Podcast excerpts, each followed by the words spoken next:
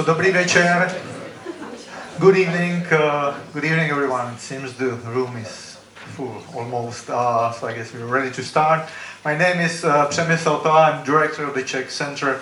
I'm really delighted to welcome so many of you in this magnificent historical building, which is a home of the Royal Institutions uh, Institution.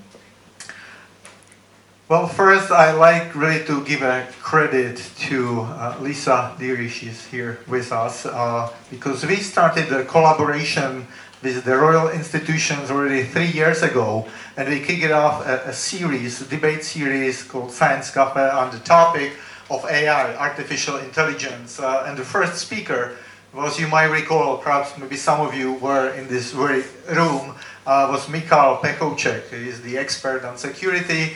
Uh, today he's the chief technology officer in the, the world's largest anti, antivirus company. Of course, we had the COVID, we had many events online, and I'm very happy to be back here in person in continuations of the discussions on, on AI.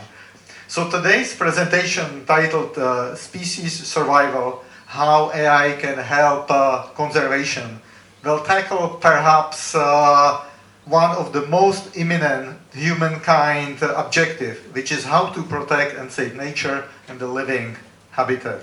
So these topics of sustainability and innovations are increasingly becoming incremental part of the Czech Center programming, including this year 26th edition of the Made in Prague Festival, which is one of the oldest national culture festival in London and, and UK.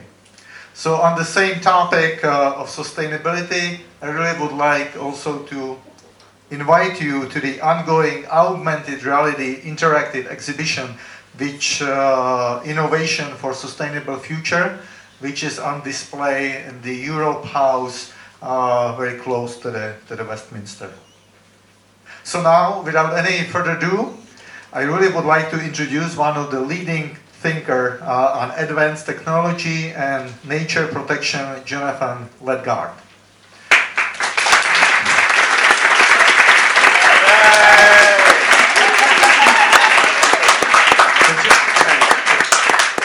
Jonathan is a fellow of Prague uh, Artificial Intelligence Center and he is also a visiting professor at the Czech uh, Techno Technical University Though currently, as many of you do know, he resides in Nairobi in Kenya, where most of his research is being carried out. I shall also state that Jonathan had been a very prolific uh, career as a journalist, uh, spending 18 years as a foreign correspondent in, uh, for The Economist uh, in over 60 countries, of course, including uh, Prague and the Czech Republic. And last but not least, he's also an accomplished writer. His book Submergence and Giraffe has been awarded the best books of the year on the both sides of the Atlantic, including the New York uh, Times. So, uh, bravo. Uh, I just like to say that after the presentation, discussion and Q&A will, will follow. I'm very pleased that it will be chaired uh, by Henry Mance. He's the, the chief feature writer of the Financial Times and by himself also accomplished author of very successful book. I believe you can see it right here, uh, at least from the first couple of rows, How to Love Animals. So thank you for coming and I wish you inspirational and intellectual stimulating evening. Uh, Jen, thank The floor is yours. Thank you.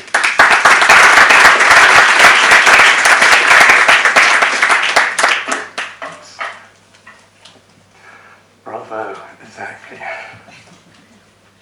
Um, um, it's really good to be here, and, and uh, it's great to see uh, friends, family, and uh, colleagues, um, and hopefully future friends and future colleagues. Um, just want to thank the Royal Institution. Um, Przemek, uh, thank you. Děkuji mnohokrát um, for your generosity. Um, as you mentioned, uh, I'm a visiting professor at the Czech Technical University, um, and it, it's obviously um, Prague is uh, where the word robot was coined, a, Czech word. And it's worth um, pointing out that the Czechs, like the British, are among the lead in artificial intelligence. Um, I'm going to go uh, fairly quickly through my talk because a I'm, I'm very aware that you know it's it's a Tuesday evening in London, uh, and and b I want uh, Henry and I to to engage in a conversation and obviously to hear your questions. Um, okay, uh, I just want to start with a couple of very quick caveats. Um, this lecture obviously is going to dwell on non-humans, uh, but it's worth remembering that the life of humans is often difficult. Uh, as of last week, there are 8 billion people uh, on the planet. And uh, I met these children uh, recently in the remote part of Africa. Uh, they were in a community that had been flooded. Um, and they were very hungry. Uh, the girl there was looking after her sisters, and I don't think they'd eaten for two or three days. Um, in, a community such as this, um, where girls are having their first child at 13 or 14 years old, um, uh, the question is less about choice than it is about survival. The second caveat um, is about acceleration and speed. Um, I, like to use uh, the analogy of uh, tennis to describe this. Um, if we can imagine uh, that we were lucky enough to play tennis with Rafael Nadal, and uh, he was going to serve the ball to us, um, and he was even going to tell us exactly the spot that he was going to serve the ball. And then we swing, but the ball is already past us and hit the back fence. Um, and, and, that, I think, is the situation that we find ourselves uh, as a species at the moment. And everything that we discussed this evening, uh, human, non-human, and particularly uh, in relation to machine intelligence is going incredibly fast. Okay, the central question that I want to ask in, in this lecture is this. Uh, in what way should artificial intelligence take account of the 8 million non-human species on Earth? Should we use AI to recognize, interpret, and protect these beings, should we teach AI what it is to be corporeal, like this lamb here, or should we simply exclude animals, trees, insects, and all the others from emergent planetary scale computing on the grounds that this human architecture is wholly unsuitable for them? whatever we answer, we face an existential risk.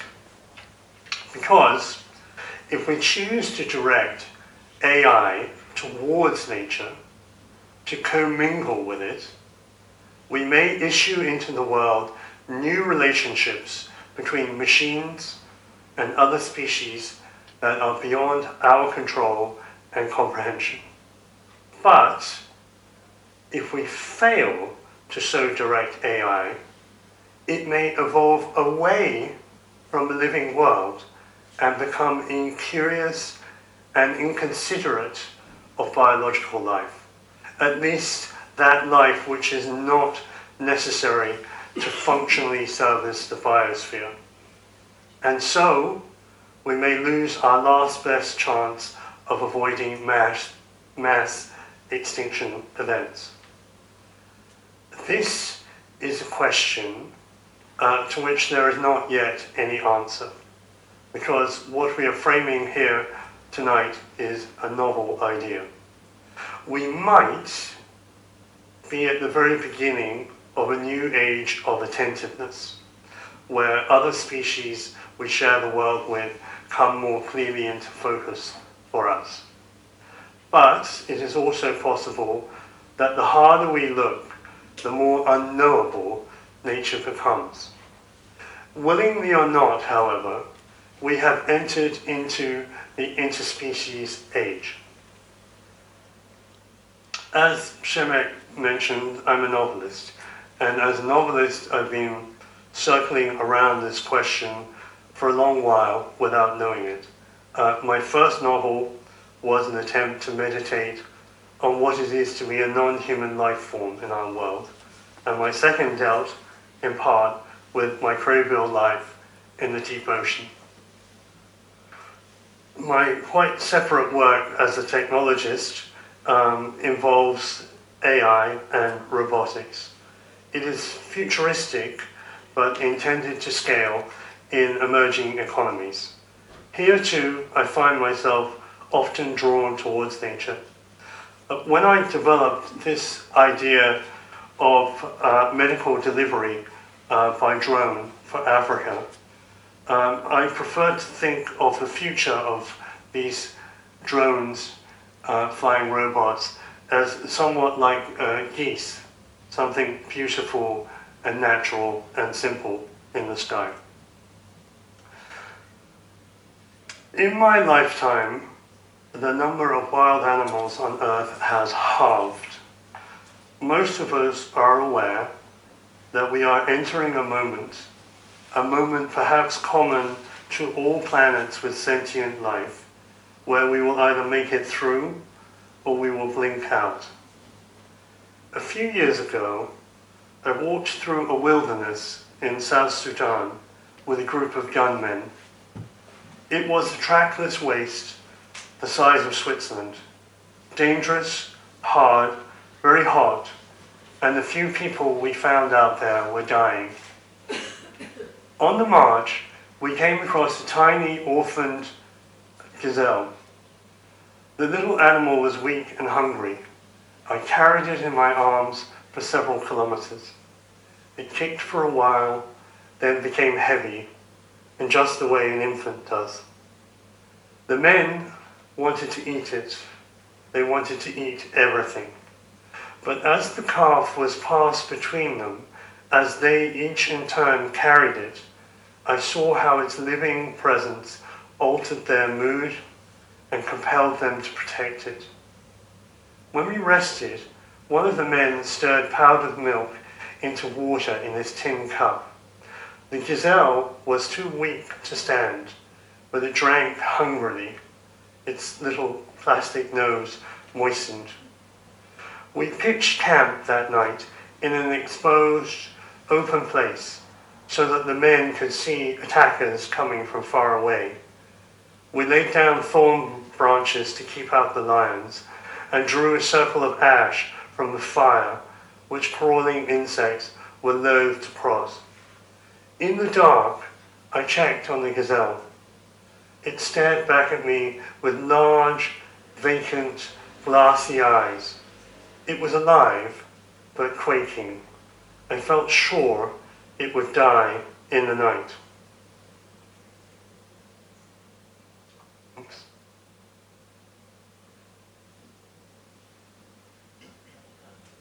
Ah. But the next morning, I found it standing. It had survived. The point here is that nature is often more resilient than we give it credit for. Regeneration is possible, so are new relationships.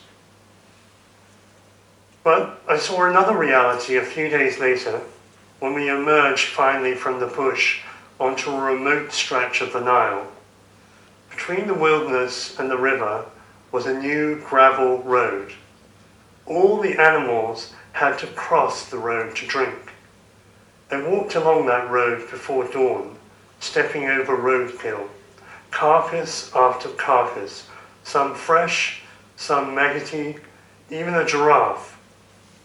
There was a sweet smelling mist over the papyrus marsh, but the road was choked with dust thrown up by lorries carrying food aid, which roared out of the darkness every 20 minutes or so. At one point, I saw two young antelopes trying to cross back to the wilderness after drinking at night by the river. I watched as they moved up the grassy bank and then wandered very lightly out into the middle of the road. I willed them across, but they were uncertain. They were so wild, and they were paralyzed by the headlights and the roar of the lorry, and were smashed apart with such violence that I can only describe it as an explosion. Keep this in mind as we move into the abstract territory of computing. We will keep moving as a species.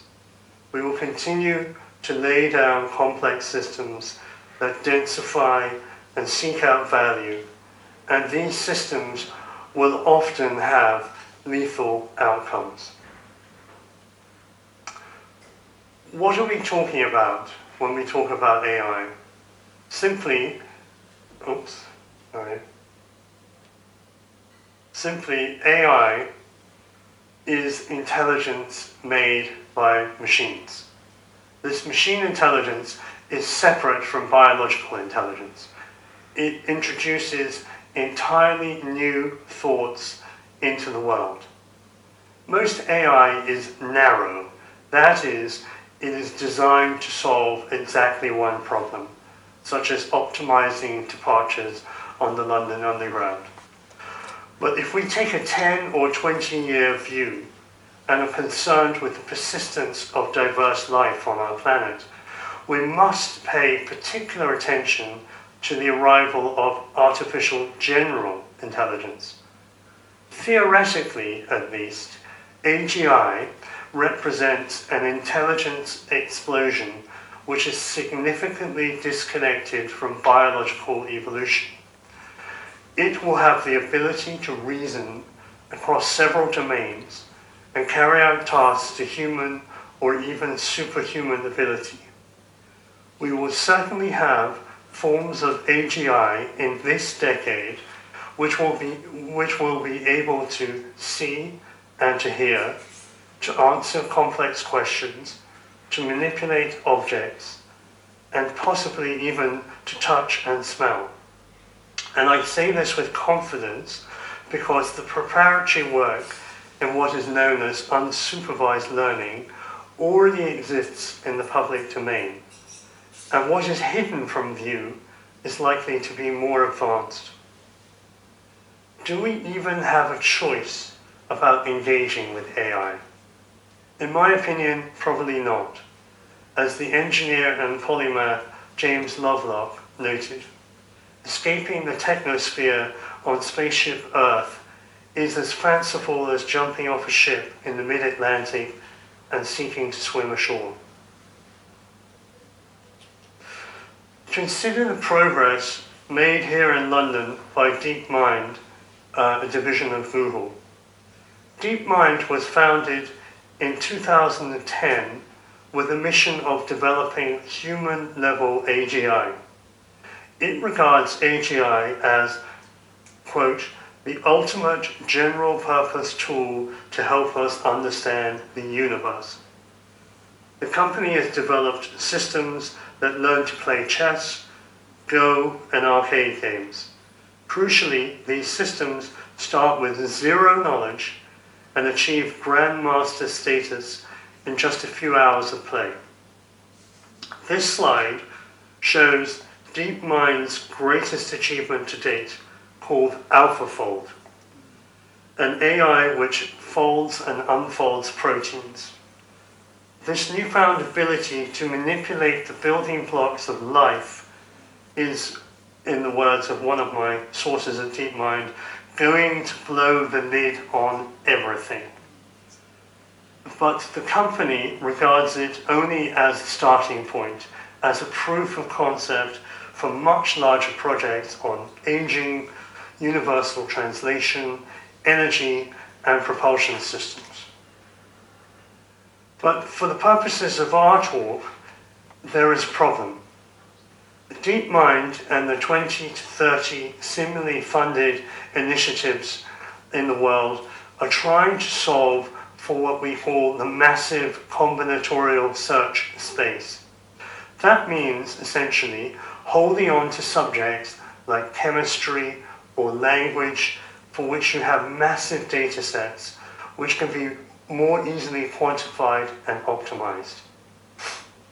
DeepMind says it wants to, quote, solve intelligence in order to advance science.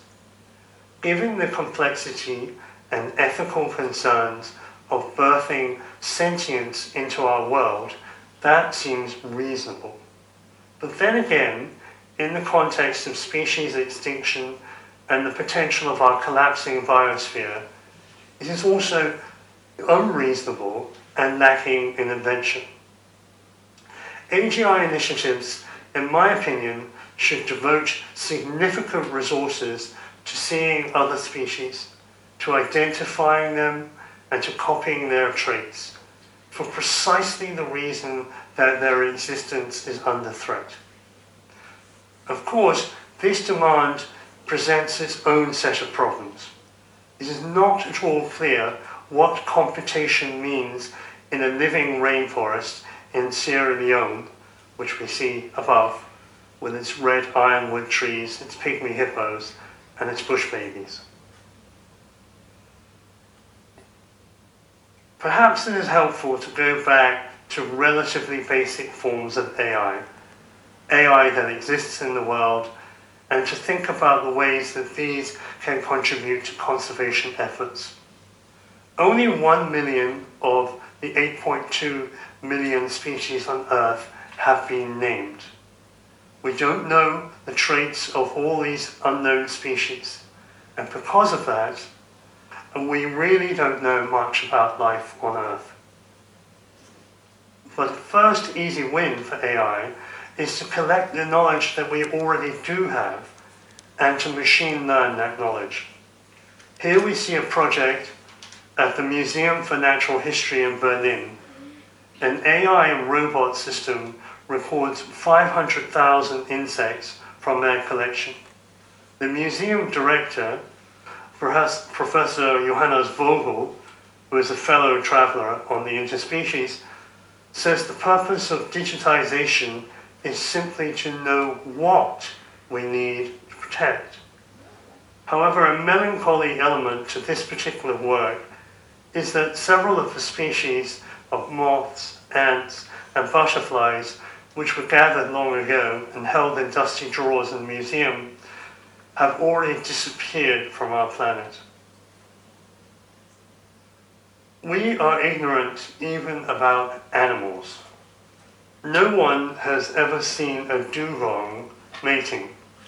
We are not even sure how these sea cows do it, but we will soon know.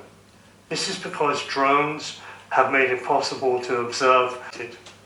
Straw-colored fruit bats, such as this one, are the most numerous and widespread animal in Africa. Oops. Excuse me. They seed many, perhaps most, of the hardwood trees across the Congolese rainforest and into West Africa. The fruit bat flies 60 to 70 kilometers and love bombs seeds down in a great glutinous rain, mixing up the genetics of the trees. Bats are highly vocal, always signaling their intentions in high pitched sh- shrieks. These calls can be broken down by AI, and that in turn may help us to understand the collective intelligence of colonies of tens of thousands of bats which move outwards in the rainy season following a green wave, a process which has renewed the jungle since long before humans evolved. We do not have time now to unpack all the ways in which AI will change our experience of sound emanating from the natural world. For those interested, I do recommend a new book called The Sounds of Life by Professor Karen Bakker of the University of British Columbia. In this book, Professor Bakker highlights how AI will make us more aware of the infrasound chorus, of which we have as humans no experience, but by which mice, beetles, plants, and many other species communicate. Then there is the question of language. It is reasonable to hope that we will soon be able to use AI to understand what certain species are saying. In other words, universal translation may cross the species divide. Among the most advanced work um, uh, is the work being done by groups studying sperm whales. The intricate clicks called codas of the sperm whale are considered to be among the most subtle communication of any non-human Earth creature. There is a crossover here with the search for extraterrestrial life, since astrobiologists think that by learning animal language, we will be steeled for our first contact with alien species. And they point out that if the, the coda of a sperm whale was broadcast back to us from space, we would certainly think it an intelligent alien species. It is worth emphasizing here, as we noted with dugongs, how a suite of sensory technologies come together to create new insights. In this case, robots in the sky, robots in the water, underwater microphones supplying raw audio that is then separated and eventually understood. Indeed, AI in the wild is possible only because cheap hardware is available. Another interspecies backer, Professor Martin Wikelski of the Max Planck Institute, uses sensors like this to track birds, African wild dogs, fossa, and many other species. They are low cost, less than 20 pounds to fit and operate, and the availability of bandwidth on new fleets of low orbit satellites will show us more clearly how animals move through this world. And what is true in the sea and in space is even more so in the rainforest. There, a smorgasbord of AI projects is at play. You can just make out here the sensor array set high in the canopy. It is a simple means of getting an accurate and ongoing assessment of birds, insects, primates, frogs, and every other vocal animal. And this particular system is designed also to detect the sound of gunshots and chainsaws, which is useful where you want to limit human activity. A further area which I'm personally involved with and very excited about, where we can expect to advance is identity. Not all species need an individual digital identity, but primates are so few in number, so harried, and often cut up for bushmeat that personage for them may sometimes be helpful. Orangutans diverged from humans about 17 million years ago. Despite many efforts, they are declining in much of their range. And here, to put face to them, from left to right, are the separate Bornean, Sumatran, and Tapanuli species. A team led by Professor Serge Wich of Liverpool John Moores University is hoping to extend face recognition technology similar to that found in smartphones to orangutans in the wild. Chimpanzee face recognition experiments are already achieving more than 80% accuracy, and the process will certainly be extended to all of the great apes. Then there is traditional safari conservation. Uh, these national parks and conservancies are often fenced off and sometimes patrolled by armed rangers. I would single out in this field the work of the Earth Ranger platform of the Allen Institute for AI. Paul Allen, alas dead, uh, was a founder of uh, Microsoft, and his estate is very likely to take the lead in developing AI solutions relevant for the interspecies. Earth Ranger uh, already provides prediction tools which help protect elephants and rhinos from poachers. Not all of this kind of surveillance involves AI, but this is likely to change as Earth Ranger evolves away from the large control rooms of places like Kruger National Park in South Africa and is instead placed on apps on cheap Android phones which communities can engage with. I want to take a moment now to reflect on the possible ways that we as individuals, even living far away, can be drawn closer to other species.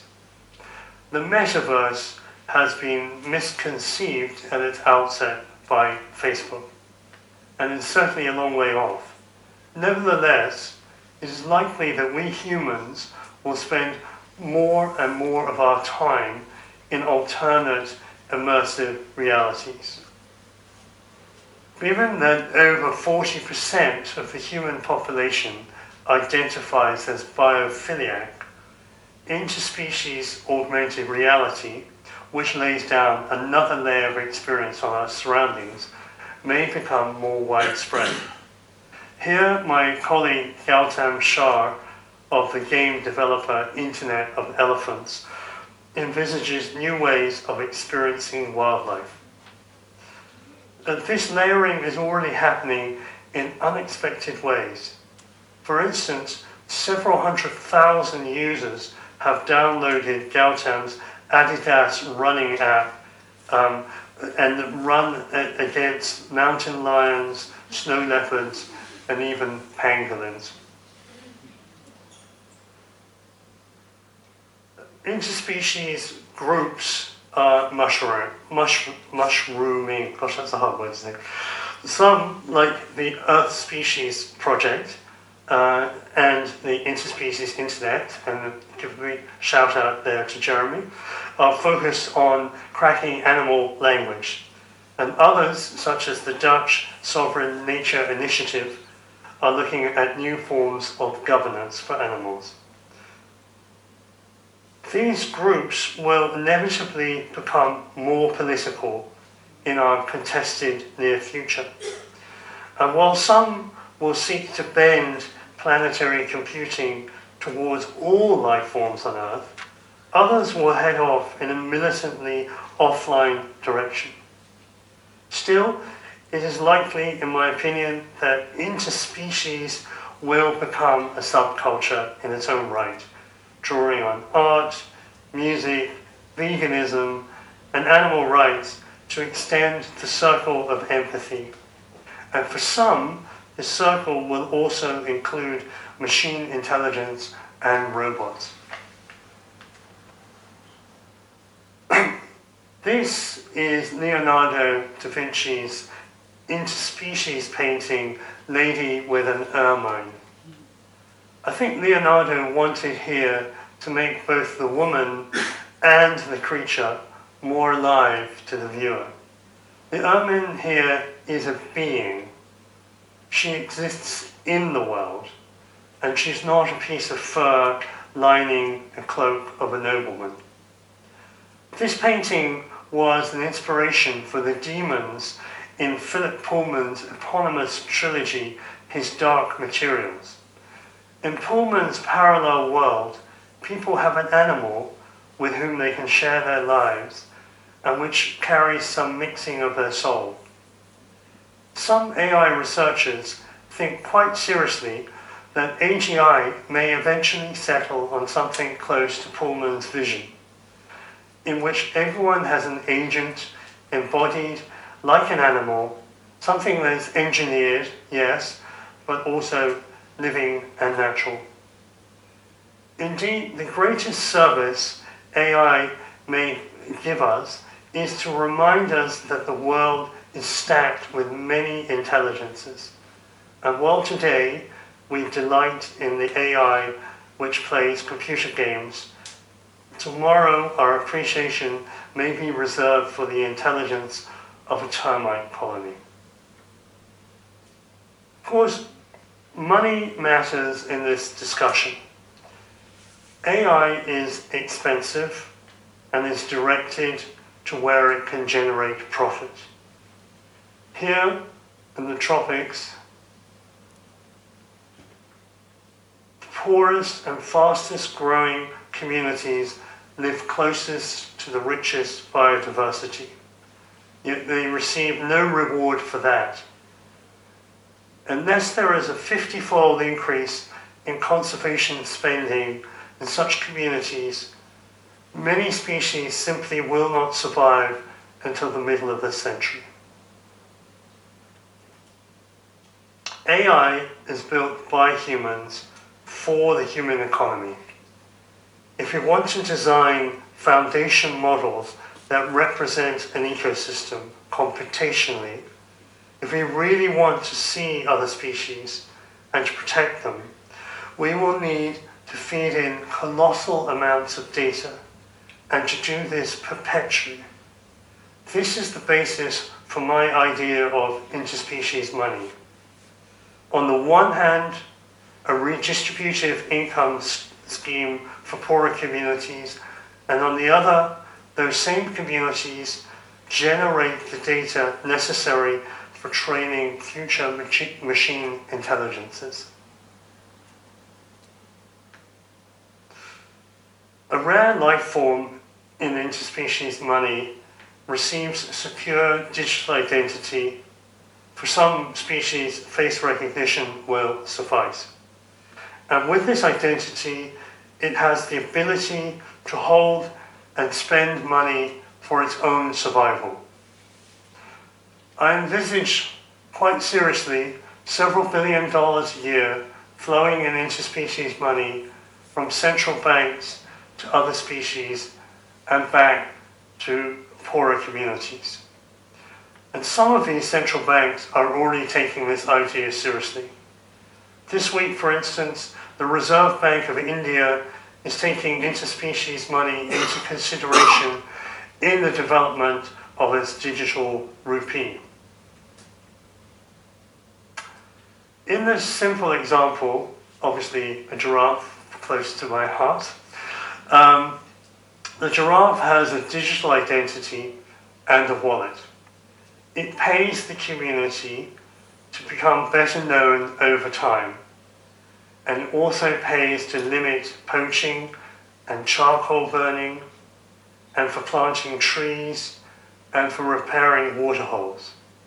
Eventually, the giraffe might finance its own veterinary care and invest in renewable energy for the village.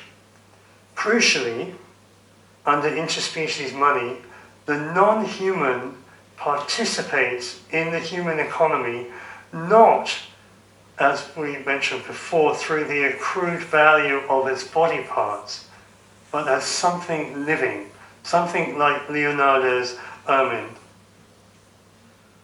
One final point before we open up to discussion, and I think this is very relevant to Henry's book and thinking.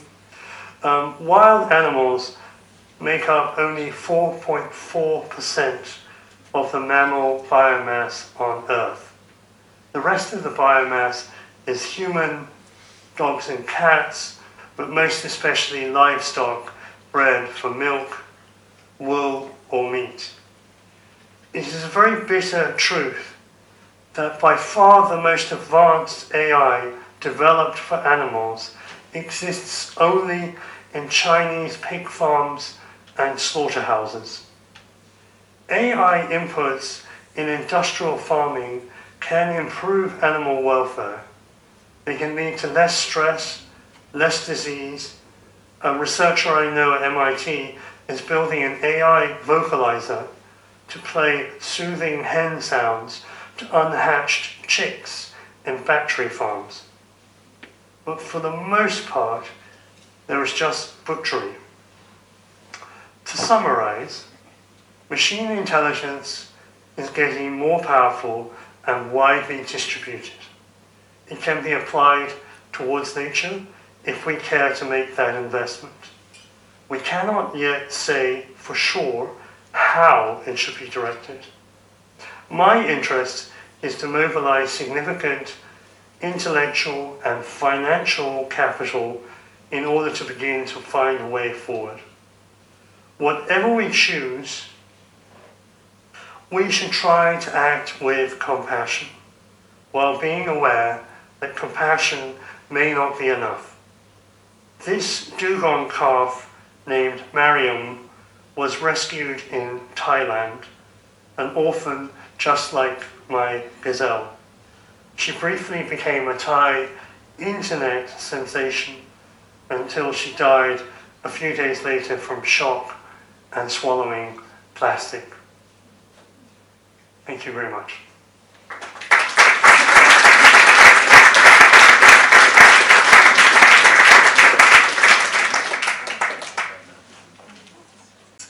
I suppose one of the themes that, that comes out to me, um, and often when we think about our relationship with other species, but brought out by your, your talk, is that our impact on them is often not the cruelty of the past, not the you know the deliberate infliction of suffering, not the uh, a deliberate lack of respect for animal souls, um, but it's a thoughtlessness. And in the development of this uh, very powerful and, and far-reaching technology in, in, terms of machine learning and, and, potentially the path towards artificial general intelligence, there seems to be a, a, thoughtlessness about how what that means for other species. And I wonder whether you, you've, you've given some some great examples of the avenues people have gone down in terms of trying to, to make the link. But what do you think is the mainstream view within the tech industry? What do you think uh, is the, the, the, approach of, of those at the heart of AI towards other species? Have they just not thought about the implications or are they resistant to it? Do they see it as a sort of a human centered technology?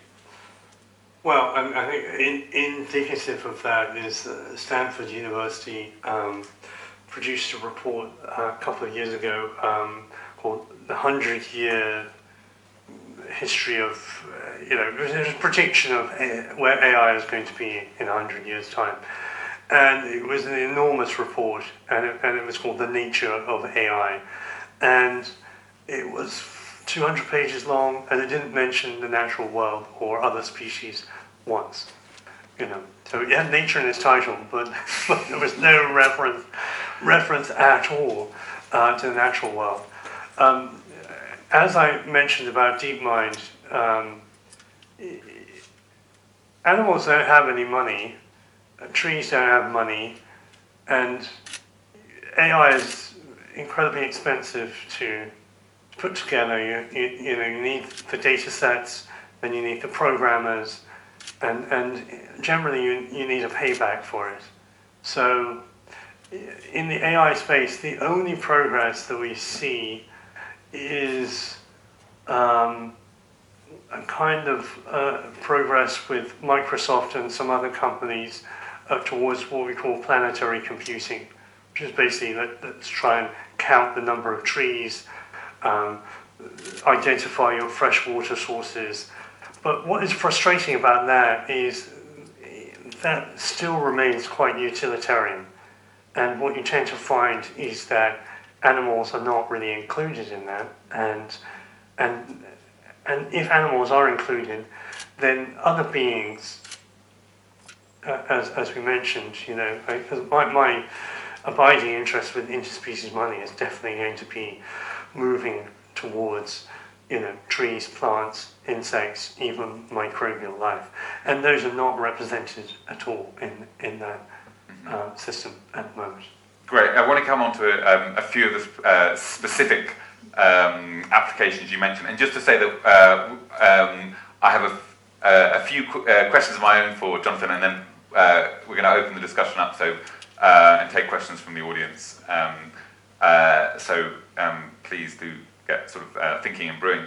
I want to say that there is a, often these these debates about um, about powerful future technologies fall into a utopianism or a dystopianism, or people feel very strongly uh, favourable or, or unfavourable towards them. And at the moment, that seems to be uh, nicely correlated with whether people are positive about Elon Musk's takeover of Twitter or negative. And I know that one of the reasons that you can come up with these interesting thoughts is that you don't engage with social media. So, uh, but I want you to uh, to place yourself on how, when you think of the future of um, uh, of AI and and the species.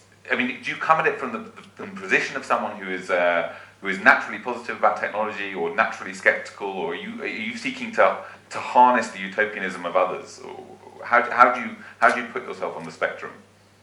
Um, I, I think it's very, you know, obviously saw that first slide with the young uh, girls in, in, in the village. So there's no, there's no, there's no scenario where um, uh, advanced technology is going to lift extreme poverty.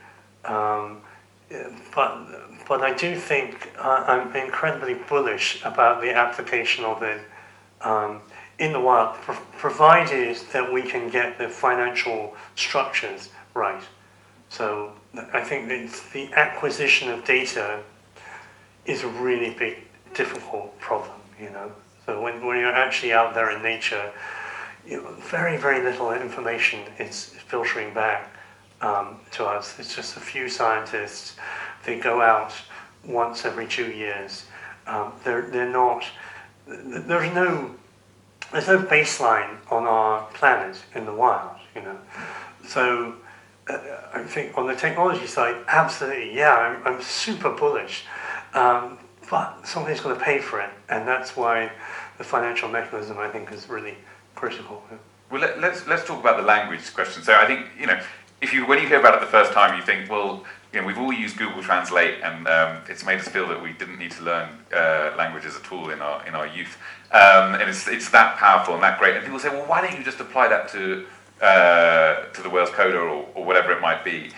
So it's, it's a really hard problem. It goes well beyond uh, whales, but also uh, sort of well beyond the, you know what you're looking at in terms of communication with with other species. Is goes well beyond sound, and and so scientists have to and, and people studying this they need a lot of resources to to gather the gather the. I mean, I think that sets. is one area where I think there are resources. Uh, I think that you know there are several groups, the Jeremy's initiative, which which are really um, getting financed. Uh, you know, there, I, there there are some technical difficulties with that, but I think for some of the higher animals, we're talking about whales, we're talking about primates, probably bats, um, some birds um, I, I, think we will have very, very clear understanding of, of, what they're saying to each other.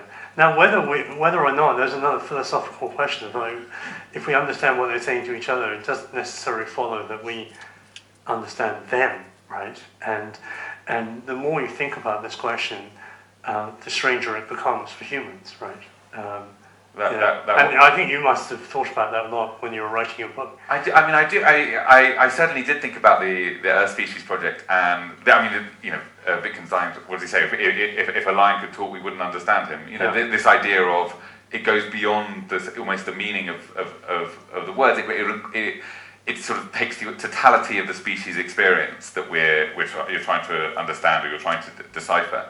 And I think I can imagine there are there are obvious applications, especially for animals in captivity. If you you know if you offer choice to animals, if you can offer them some way of expressing and understanding what, what choices you're offering, then that I, I can see the immediate benefits. I mean, I think they've they've done dolphins. You know, do you want to fish or not? Generally, yes. Um, and you know, you can imagine uh, other ways in which in simple choices are given.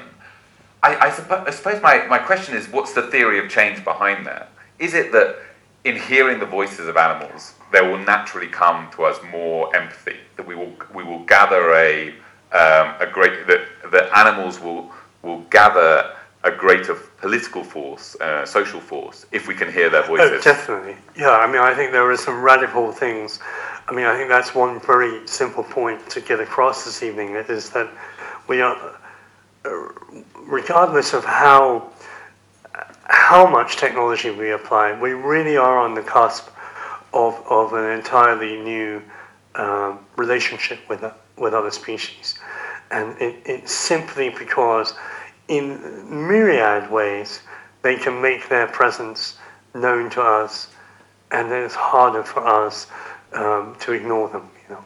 Yeah, I mean, the counterexample was given to me was slavery. You know, we did understand, uh, or previous generations understood what slaves were saying, and they just chose to ignore them. And I suppose, I, so. But well- did, uh, did they really? I mean, I know there was a lot of abolitionists who fought for a long time before. So I think Right, people, said- even from the 17th century, were like, they, they had heard the slaves, but they were just like early to the movement. Mm-hmm. And then, you know, when you get into the 19th century, you have abolition. So I, I think it's an interesting question on animal rights. Um, um, I, I- think it goes beyond animal rights. I think you know animal rights is really function of animals, but we're really talking about species, and, and and we have this explosion of knowledge in the last twenty or thirty years, where you know even our tree of life is being turned on its head. You know, so now we realize that eukaryotes are just a tiny fraction of life on Earth, and you know, mycelial life, and archaea, and viruses, and bacteria, and so on. So, I, I, think that that that movement is is picking up pace. I don't know exactly how it's going to manifest, but I, I think the computational relationships uh, with these other species is going to allow us to engage and, and, as you say, probably not not look away. I mean, I, I'm personally, um, I'm, I'm, I see, I see the application of, of AI in, in livestock farming and factory farming as a slight dead end, and I think that, you know, our relationship with, uh, with livestock has to change for environmental reasons. I think, you know, if you put a, a VR headset on a cow, um, I think it's it's dubious to how much you've you've experienced the you've changed the experience and, and improved the experience of a cow, and I wonder whether there can ever really be the degree of choice and the the, the um, over that over you know the, the choice that we have whether or not to go into a metaverse. That's not what we're offering to a cow. Really, we're saying you know, sorry, you're not going to go. you- So Do you think, Henry, that that interspecies money should flip over into livestock animals, and people, you know, can give a wallet to a cow? Okay, well, let, let, just before we move on to interspecies money, because, uh, um, uh, I, but I want to say that the other application of um, of AI is obviously in, in pets and you know d- dog training, understanding uh, dog behaviour, and I think there you see a real benefit, and I think that could that could uh, sort of give spillovers um, into into conservation, um, uh, and it is much less of a dead end, I feel, than than um, than, than AI in the in the livestock industry. Interspecies money, right? Huge, amazing, um, and um, I. Um, how can you can you um, before I come to your question, I'm going to dodge your question for a while. Um, can you can you say, are you really saying that a giraffe would hold money, would you know? Are we thinking about a trusteeship here? Are we thinking about a sort of conservatorship where you know Brittany the giraffe is is sort No, of I mean um, clearly the giraffe physically is not going to hold money, but the, the, the proxy, which is attached to the identity of the giraffe, will hold hold the money, uh-huh. and there would be scientists plus the community who will oversee the governance of that distribution. What is really important to to think about is it's perpetual flows of money, but very small amounts of money. You know, so money is going, it's flowing, but it's sort of almost like drip, drip feed irrigation. You know, uh, but I do think, uh, and, and and to be clear, I'm not saying that interspecies money replaces ecosystem services or carbon credits, uh, other forms of biodiversity credit. I am saying that there are a whole range of species who, who are falling between the cracks and will continue to fall between the cracks. So orang- orangutans are a really good example. So that face recognition project. So we, we actually will give orangutan orangutans wallets and and the, what will they use the wallet for? Um, well, the problem in Borneo is that orangutans come into conflict with the farmers, and then they come down the trees, and then they raid the crops. You know, and so first of all, you give the orangutan an identity.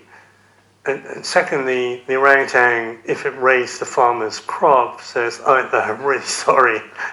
let me let me compensate you for that." Um, uh, Where does the money come from initially? Is, that, is that is that the?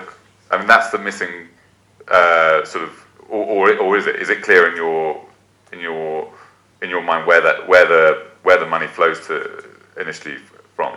Well, I think the, the initial sort of 20, 30 million that's required to do like pilot testing on, you know, six, six, eight species, that's difficult, right? Um, but if you prove that, if you prove the idea, um, it, I'm pretty sure that institutional finance uh, will uh, push very large sums into this. Um, and uh, I spend a lot of my time talking to central banks, and they they are very interested in thinking through ways to divest large amounts of money into nature. And uh, I, I think central banks will be one of the, the main participants in that scheme because at the end of the day, eh, you know, four, five, six billion dollars a year seems a lot of money, but really it's actually not a lot of money if you have six or eight central banks. Um, and as I mentioned, the, the Reserve Bank of India, you know, they they're committed to increasing uh, biodiversity in India by 30 or 40 percent by the middle of the century. So I think one of the clear messages here is conservation is is always been about conserving, you know, and you want to turn it around and say, well, actually, it also should be about regeneration as well, you know. So, so um, I, I, think the flow of money can be uh, very considerable. But I kind of reverse your question and say, if we don't have that flow of money, it's game over in many of those ecosystems. I mean, I showed you the slide of Sierra Leone.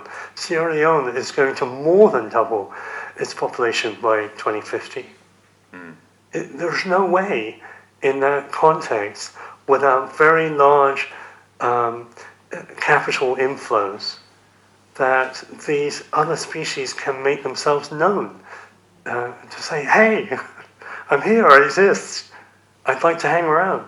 I think it's one of the hardest things for us to get us, uh, our heads around just what is, what is kind of in the pipe, i.e., where we end up on our current trajectory of expansion of the agricultural frontier, expansion of wealth, expansion of population, where that, where that does leave natural spaces, other species, and, and to sort of course correct in time. I think, um, I mean, the, the, the Nadal analogy really did make me think that, you know, we have a lot of very over, overconfident sort of people on the baseline who, who sort of think that they can, they can, uh, you know, oh, I'll hit it, he can't serve it that fast. And, you know, yeah, in, in 10, 20 years, the, the panorama will completely change. Um, and it will be too late to, to save some of these species. And I think, um, I think you put that, you put that um, uh, very well. I, um, uh, that if you speak to someone in the NGO world, and I'm going to come to questions in a second about this, can I give you a version? What I imagine they say is, we're struggling for money as it is. We know the solutions, which is protect protect wild spaces, you know, uh, create corridors between them, and the animals may follow. You know, use animals as, as kind of ambassadors, as, as, as sort of uh, pin-ups uh, and, with, and, and, sort of uh, help the ecosystem based, uh, based on, on their sort of attractiveness and their charisma. Um, we don't have time to think about this. You know, we've got, we don't have time to, to think about technologies that might be ready in 20 years because you know, the pressure on the ecosystems is now. Is, it, is, that, is, is that what you, you do? That's precisely not what they say. I mean, I, I had a call uh, last week with a, uh, you know, I won't name him or his organization, but he was the chief scientist for one of the largest conservation organizations in the world. And he said, um, I'm, I'm praying that your interspecies money works because what I'm doing is complete waste of time. We achieve nothing and we're not going to achieve anything and we need to disintermediate the relationship between money and, and species, you know. Um, very, very large overheads. I mean, it's just worth noting. I mean, like, why on earth am I sitting here in the Royal Institution talking about interspecies money? Even by my standards, it's like a, it's a stretch. But the reason is because, you know, uh, when I w- was um, a director of the Swiss Federal Institute of Technology, um, they, uh, IUCN, um, major kind of conservation um, quango, uh, said, said, Can you sit on this committee for innovation in conservation finance? And I said, Well, I don't know much about conservation. And they said, Well, you know a little bit about Africa and so on. So I sat on this committee, and it was just really clear uh, that they were not going to get it done.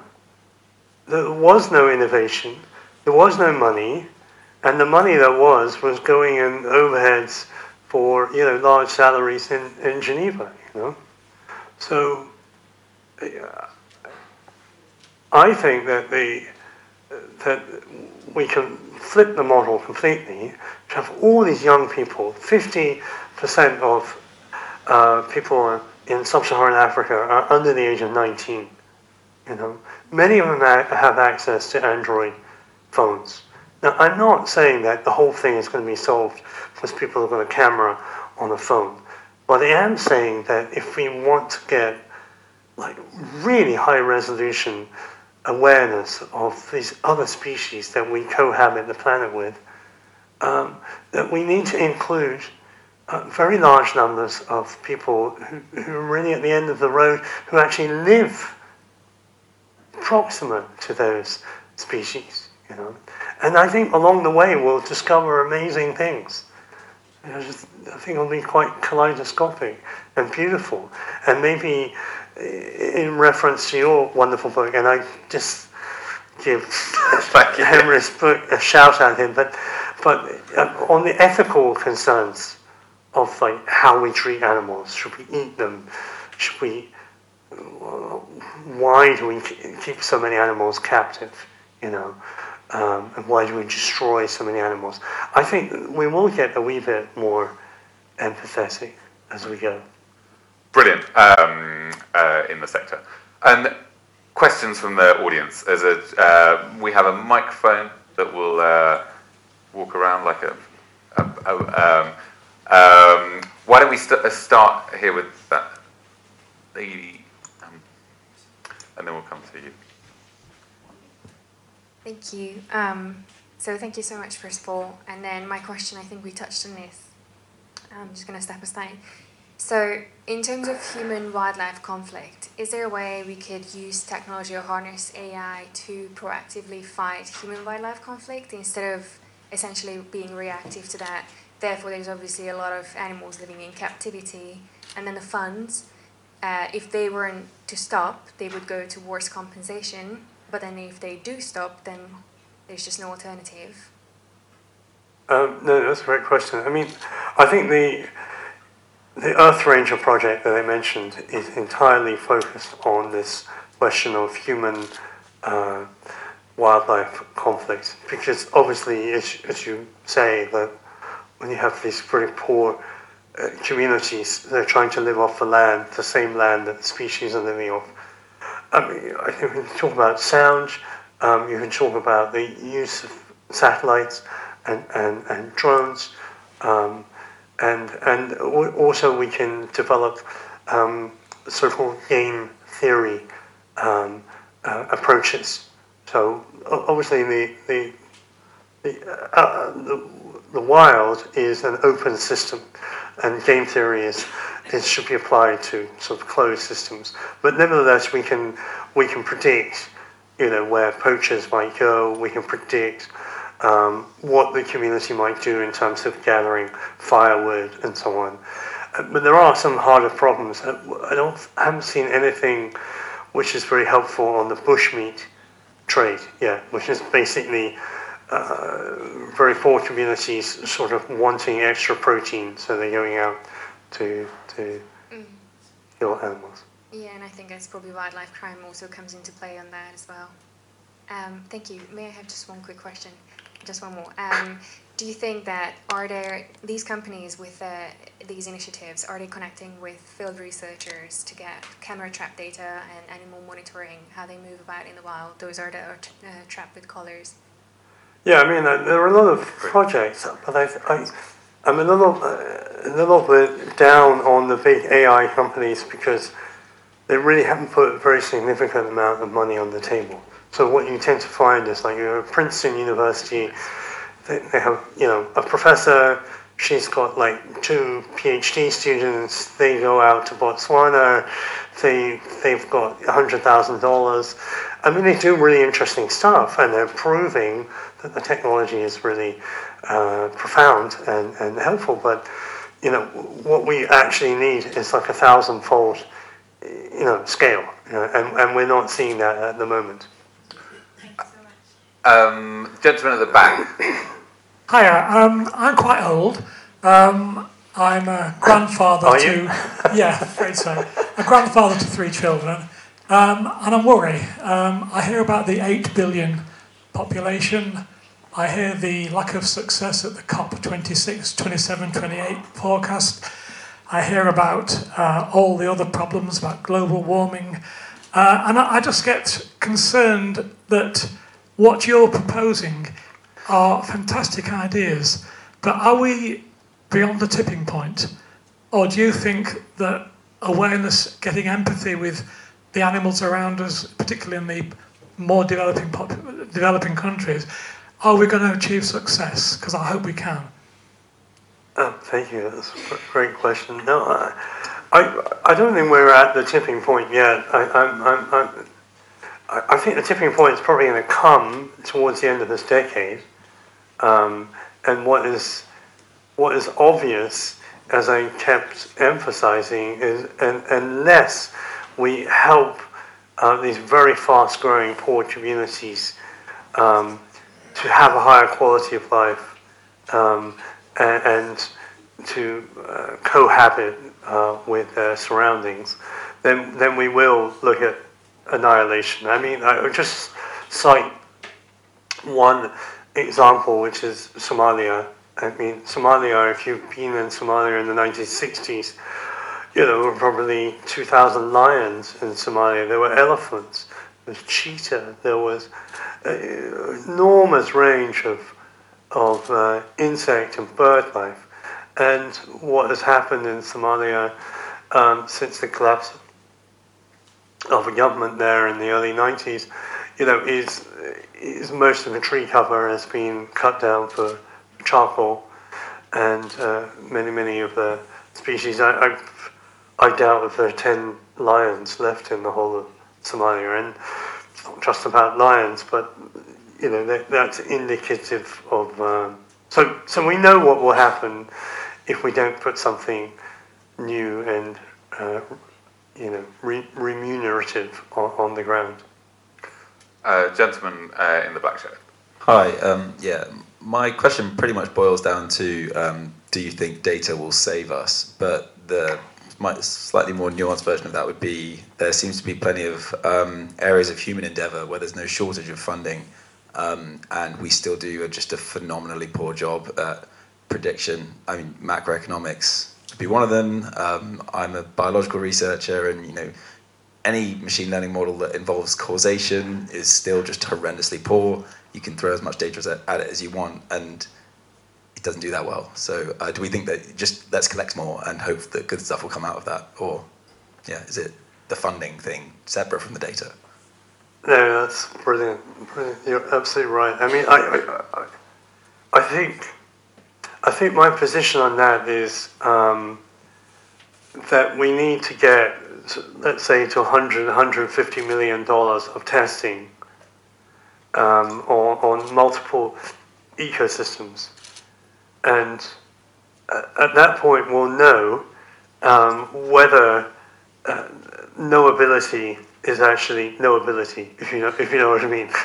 like, um, I, I do, I do think uh, for many species, just uh, you know, it's it's uh, like um, just just being noticed is enough to change their position in the world, right?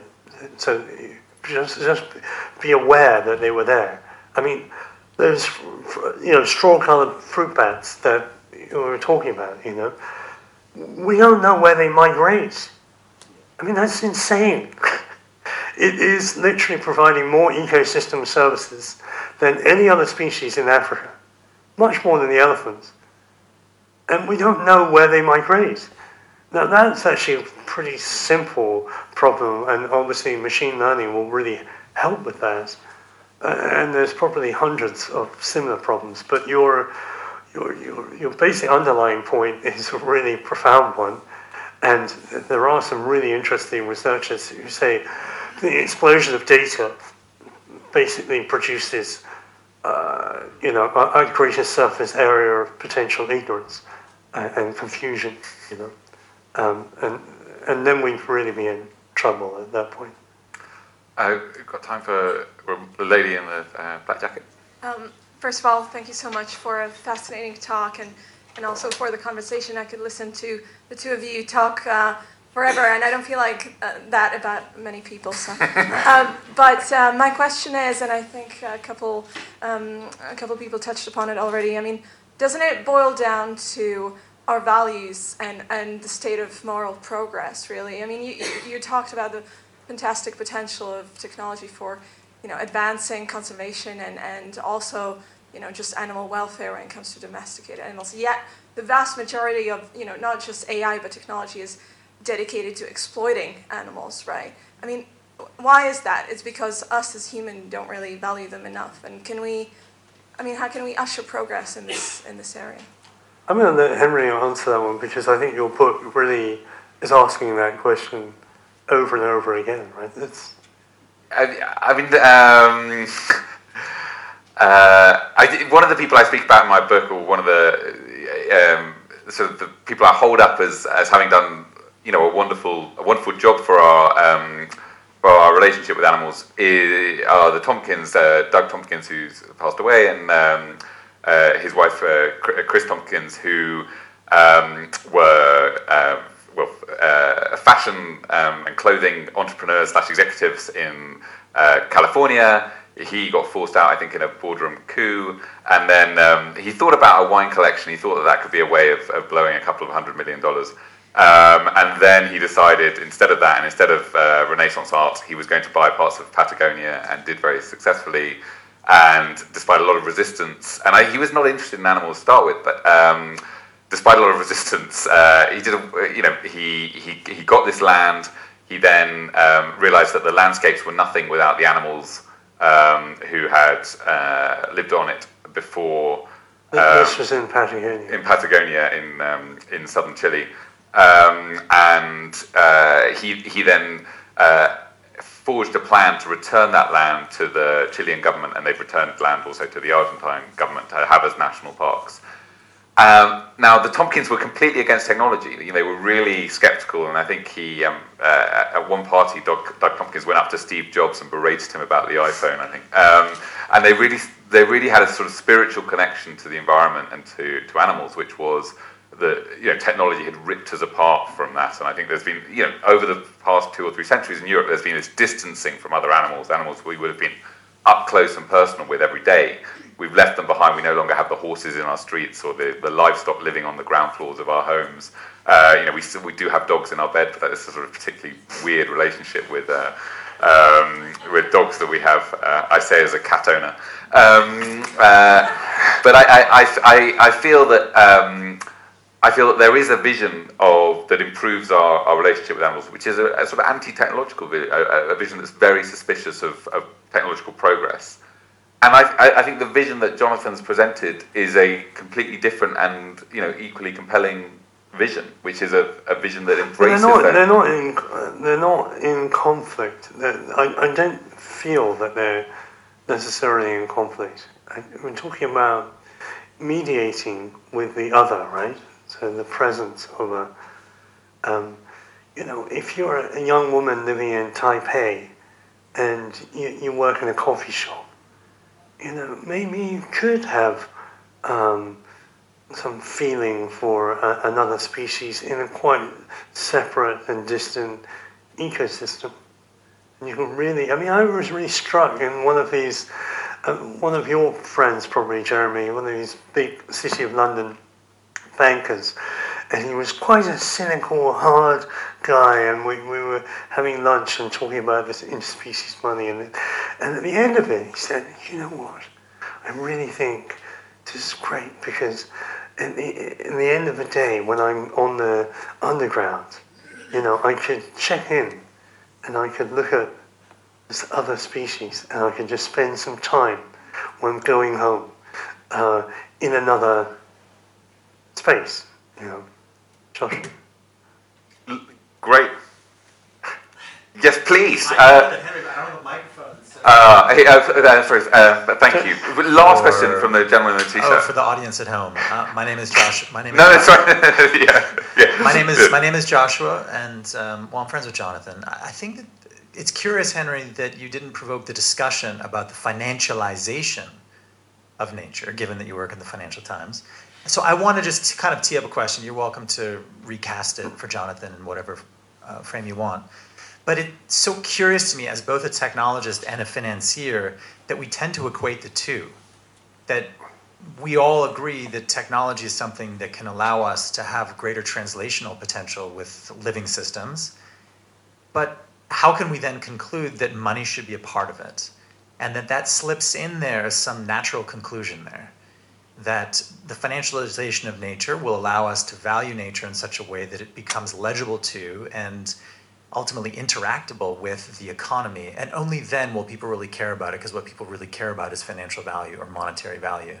So perhaps you could speculate on an interspecies currency that doesn't necessarily have quantification or doesn't necessarily play with the financial economy, but maybe plays with the economy of intrinsic values, non instrumental values, or just emotional systems. Because I think that that's really, in the world of biodiversity in which I play, that's really the frontline argument right now, which is what is the price of putting a price on nature? Do we need to financialize it in order to save it? Does it need to become legible to the human economy for it to become meaningful and for us to preserve it? And if so, is that just an advancement of neoliberalism into all of life? Well, I think you know my position on that, which is. All right. Oh, yeah. Well, I think you know. Obviously, there's a lot of economic theory that money is just memory. So money is what we want to remember, and you know, other species have no money because you know, and because they have no money, they're not very well remembered in our economy. You know. Um, and I think that, uh, as you know very well, Joshua, the, the nature of money itself is is mutating. So uh, we, we have these central bank digital currencies, which you know there'll be money, but there'll also be a means for government to to reach the poorest people in the in in society. You know, I'm never going to persuade uh, a neo-Marxist that this is a good idea. But I would take the counter view uh, that actually you're corrupting, uh, you're corrupting the capitalist system by bringing nature into the system, right? Like it's going the other way. And don't forget that, that, that you know, in this this idea, there is definitely a, a, a separate governance question, right? Because obviously it is the proxy of the animal, not the animal itself, but nevertheless, the interests of the animal are represented, which is very different from a traditional kind of conservation program.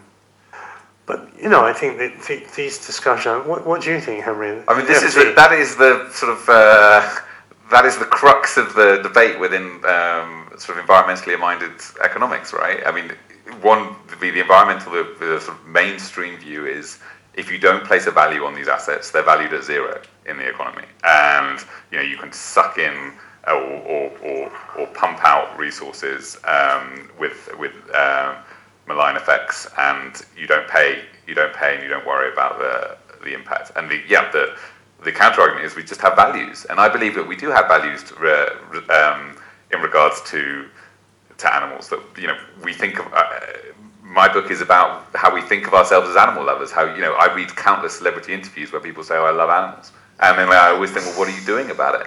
Um, and I really think that the way we, I can't see another way in which we instrumentalize those values that, that doesn't go through our wallets and doesn't go through a way of, of constant financial flows, really. And that's why I think new ways of, of, of, of finding those flows and of, um, of, of making those uh, sort of emotionally relevant to people and emotionally engaging to people is very exciting.